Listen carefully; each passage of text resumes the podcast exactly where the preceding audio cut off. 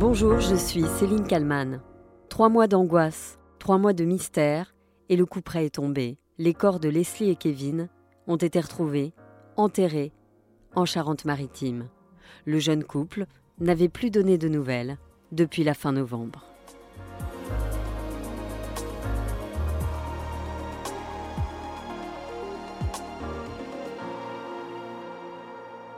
Le procureur de la République de Poitiers a pris la parole ce mardi 7 mars pour confirmer que les deux corps retrouvés il y a quelques jours étaient bien ceux de Leslie et Kevin. Il a dévoilé les résultats des autopsies. La mort a été probablement provoquée par des coups portés au moyen d'un objet contondant. Il est à noter une absence de lésion ou de toute agression, de toute trace d'agression de nature sexuelle. Que s'est-il exactement passé fin novembre 2022 à Praek, petite commune des Deux-Sèvres de 2000 habitants, en périphérie de Niort?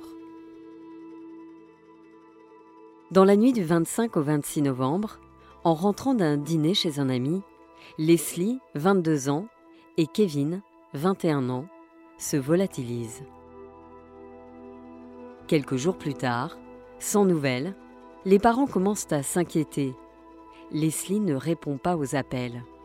Ce silence assourdissant ne lui ressemble pas du tout. Il s'est forcément passé quelque chose. Le père et la belle-mère de Leslie se rendent alors sur place et retrouvent les deux véhicules du couple, mais pas la moindre trace de Leslie ou de Kevin. La belle-mère de la jeune femme raconte à BFM TV que leur disparition aussitôt signalée et tout de suite prise au sérieux. Le gendarme avec lequel on a fait la déposition, donc nous on était à une semaine, c'était avéré auprès de, des contacts qu'on avait eu que ça faisait vraiment une semaine qu'il n'y avait plus de contact. Il a pris immédiatement les choses au sérieux et les investigations ont été lancées, lancées dès le lendemain. La gendarmerie des Deux-Sèvres lance alors un appel à témoins, précisant que le chien de Leslie, un croisé staff, s'est lui aussi volatilisé. Leslie et Kevin au moment de leur disparition, ne sont ensemble que depuis quelques semaines. Leslie est auto-entrepreneuse, dans la peinture, dans le bâtiment. La jeune femme avait des chantiers dans les Deux-Sèvres.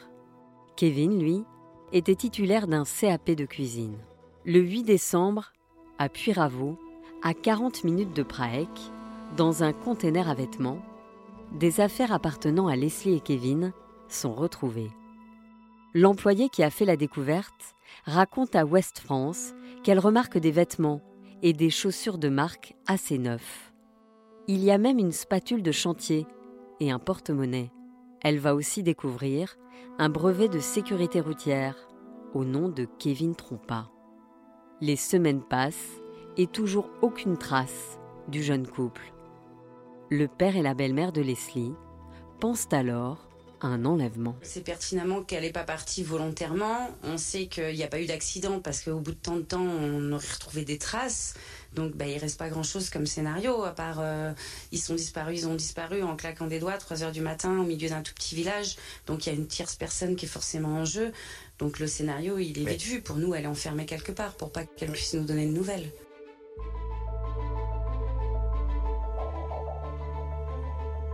Le 3 janvier, une battue est organisée à Praek, là où se sont volatilisés Leslie et Kevin. Mais les recherches ne donnent rien. Le 14 janvier, soit 50 jours précisément après leur disparition, une autre battue est organisée, cette fois à Foura, en Charente-Maritime, à deux heures de l'endroit où le couple a été aperçu pour la dernière fois. Le téléphone de Kevin aurait borné dans ce village. Écoutez Dominique Rizet sur BFM TV. C'est important la battue parce que ça mobilise pas seulement des personnes pour chercher des objets, mais ça mobilise l'attention euh, de toute une région, mm-hmm. de ceux qui passent par là et qui ont peut-être, et ça arrive parfois euh, cinq ans plus tard, qui se disent tiens j'avais vu une camionnette blanche garée dans un bois, elle avait euh, trois vitres sur le côté, et voilà, et on va chercher la camionnette, et c'est peut-être la camionnette qui va apporter la solution à l'énigme. Lors de cette battue, les gens parlent et beaucoup d'hypothèses sont avancées, comme le raconte Sophie Carbonel, journaliste fait divers pour le quotidien Sud-Ouest. Là ce matin, on parlait un petit peu bah, avec les personnes qui sont présentes à la battue et euh, qui ne peuvent pas s'empêcher d'imaginer euh, des affaires de règlement de compte liées à un trafic. Euh, on a une dame qui nous a dit bah, peut-être que Leslie est tombée sur la mauvaise personne et puis euh, voilà, le dommage collatéral. donc des affaires liées à Kevin plutôt. Ça serait plutôt de ce côté-là, lié à la drogue. Mais pour l'instant, rien ne permet de dire ça. Même ses amis ce matin à Kevin nous ont dit on raconte beaucoup de choses, mais il était comme nous, il fumait du cannabis, mais il avait aucun lien avec le monde des stupéfiants. Il trafiquait pas du tout. Les jours passent et toujours rien. Anciens petits amis, amis, famille, les enquêteurs des brigades de recherche de Poitiers et de Niort interrogent plus d'une centaine de personnes. Après la découverte des affaires du couple en décembre, dans le container, les investigations des enquêteurs vont se faire plus discrètes.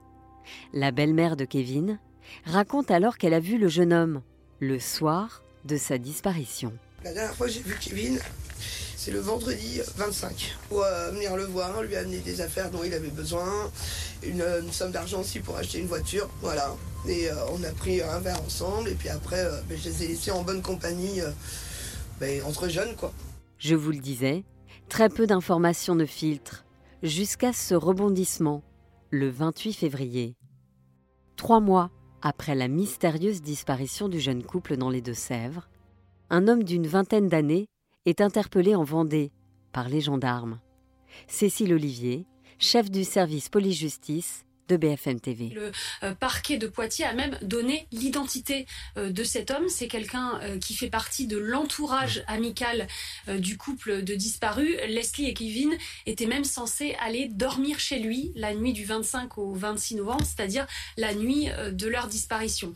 Alors, il a été entendu en tant que témoin en audition libre il y a deux mois, donc au moment où démarrait l'enquête, et il avait notamment déclaré que le couple n'était jamais venu jusqu'à son domicile. Le problème, c'est que les enquêteurs, les gendarmes ont relevé des incohérences dans, euh, dans son récit et dans son emploi du temps. Le jeune affirme que le soir de la disparition du couple, il participait à une rêve partie. Or, il n'y avait pas d'événement de ce type dans la région ce soir-là. Très vite, l'enquête prend alors une autre tournure.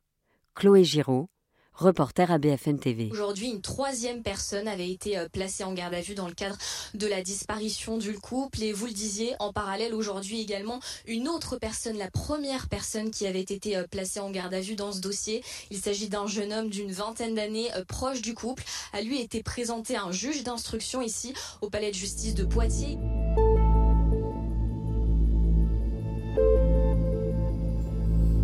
Tom T l'ami qui devait héberger Leslie et Kevin le soir de leur disparition est mis en examen pour enlèvement et séquestration, non suivi d'une libération volontaire.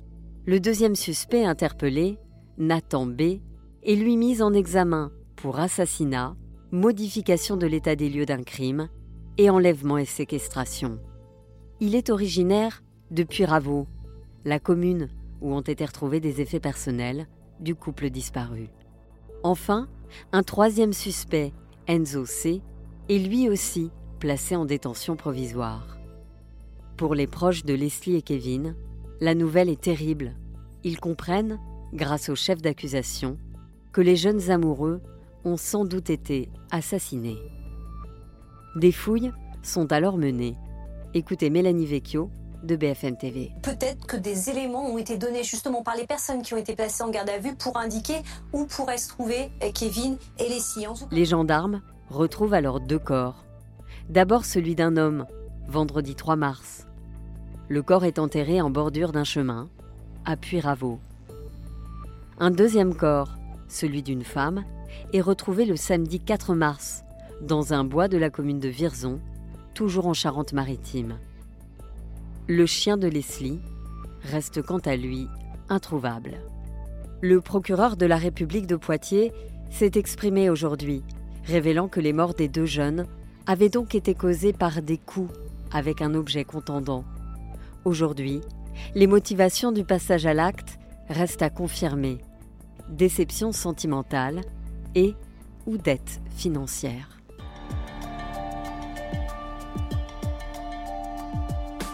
Bonjour Mathias Tesson. Bonjour. Euh, vous êtes journaliste au service police-justice de BFM TV. Il y a eu euh, trois mois, donc trois mois de mystère autour de la disparition euh, de Leslie et Kevin. Les proches se sont raccrochés à l'espoir de les retrouver jusqu'à ce qu'un premier homme soit mis en examen. il s'agit d'un ami commun de Leslie et Kevin. Il devait les héberger dans sa maison de, de Praek la nuit de leur disparition. puis deux autres individus sont arrêtés très rapidement, mis en examen notamment pour assassinat. là, on comprend hein, qu'il n'y a plus d'espoir de retrouver le couple vivant. Pourquoi est-ce que ça a pris euh, trois mois? Euh, Est-ce que les enquêteurs savaient dès le départ euh, que les déclarations du premier suspect n'allaient pas? Alors, en ce qui concerne effectivement Tom Trouillet, c'est le nom de ce premier suspect qui a été interpellé en premier puis mis en examen dans la foulée pour enlèvement et séquestration. En ce qui concerne cet homme, effectivement, les enquêteurs ont constaté des incohérences dans son récit, notamment l'emploi du temps qu'il fait, son emploi du temps de la nuit des faits de la nuit du 25 au 26 novembre euh, dernier. Alors, il y a plusieurs choses. Euh, il parle d'une sorte de rêve party euh, dans laquelle il serait censé aller ce soir-là, sauf que d'après les proches de Leslie et Kevin, cette soirée n'a jamais existé. il est aussi contradictoire sur le fait de savoir si oui ou non, ce soir-là, il s'est rendu à la même soirée que Leslie et Kevin. On sait que Leslie et Kevin, ce soir-là, ils étaient chez un ami, qu'ils ont mangé là-bas, et cet homme, Tom Trouillet, il a, dans un premier temps euh, dit euh, eh bien qu'il n'avait pas été à cette soirée, puis euh, il a finalement été plutôt contradictoire. et puis on sait aussi que, et c'est un élément important, lui et Leslie échangeaient des textos jusqu'à très tard cette nuit-là, jusqu'à 3 heures du matin. Et le jeune homme dans ces textos semble assez insistant pour savoir quand est-ce que Leslie et Kevin vont quitter la soirée à laquelle ils sont en train de participer pour rentrer chez eux. C'est effectivement un élément troublant. Et sur, sur ce, profil, finalement, les enquêteurs se disent, il euh, euh, y a quelque chose qui n'est pas net, quoi. Il y a quelque chose de euh, pas clair effectivement. Donc d'abord euh, dans son emploi du temps, euh, puisqu'il a d'abord été auditionné une première fois, mais les enquêteurs visiblement n'avaient pas suffisamment d'éléments pour le confondre. Il est en, audition libre, quoi. Hein. Exactement. et dans un second temps, ils l'ont finalement interpellé, ce qui explique aussi pourquoi il y a eu ces trois mois, c'est-à-dire le temps qu'il faut aux enquêteurs pour essayer de récolter des preuves, des indices et des des choses à opposer à cet individu pendant sa garde à vue, euh, ce, qui explique, euh, ce qui explique ce temps-là euh, de trois mois. Et sur son profil, effectivement, au-delà du récit, du récit plutôt contradictoire qu'il a pu avoir en garde à vue, on sait que c'est un ami du couple. Et il y a deux pistes qui semble se dessiner pour l'instant. Euh, la piste du trafic de stupéfiants sans qu'on sache à ce stade euh, comment et dans quelle mesure ce jeune homme aurait pu être impliqué, ou alors la piste euh, amoureuse, on sait qu'il a pendant un temps éprouvé des, sentiments à l'égard de Leslie, des sentiments qui vraisemblablement n'étaient pas réciproques. Trois mois euh, sans vraiment de nouvelles, à part euh, quelques billes par-ci par-là, comme la, la découverte des, des, affaires personnelles du couple dans une benne à vêtements, et puis des battues qui finalement ne donnent rien. Trois mois, c'est très très long pour les familles. C'est long pour les familles, mais c'est pas un temps anormalement long pour les enquêteurs parce qu'effectivement ils travaillent euh, et euh, dans ce genre de euh, circonstances, c'est la discrétion qui, est de mise. Il ne faut surtout pas alerter tel ou tel individu, tel ou tel suspect que l'étau se resserre autour de lui, de crainte qu'il ne dissimule des preuves, qu'il fasse pression sur des témoins ou tout simplement qu'ils prennent la fuite. c'est pour ça que le procureur de la République de Poitiers s'est refusé à toute communication pendant euh, ce euh, temps-là. On sait aussi que différentes hypothèses, différentes pistes ont été étudiées par les enquêteurs, donc ce qui explique aussi ce, délai-là de, trois mois.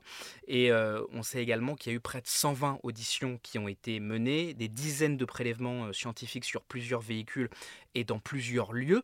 Tout ça explique ce temps-là de trois mois un délai pas forcément anormalement long pour les enquêteurs, mais un délai évidemment euh, considérable pour les familles. Et donc finalement, l'issue de cette histoire est tragique. On retrouve les, deux corps euh, euh, enterrés dans deux endroits distincts.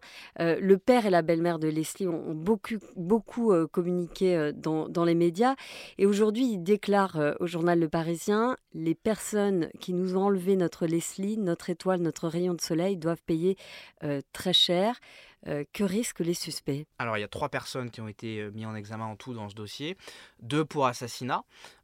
ces deux personnes-là risquent la réclusion criminelle à perpétuité. et puis il y a le cas de Tom Trouillette, cet ami du couple, qui lui a simplement, entre guillemets, été mis en examen pour enlèvement euh, et séquestration. Euh, là, la peine est de 20 ans euh, de réclusion criminelle. C'est vrai que la belle-mère de Leslie et le père de Leslie ont été très présents dans les médias. Ils ont mené leur propre enquête. je les ai rencontrés une fois.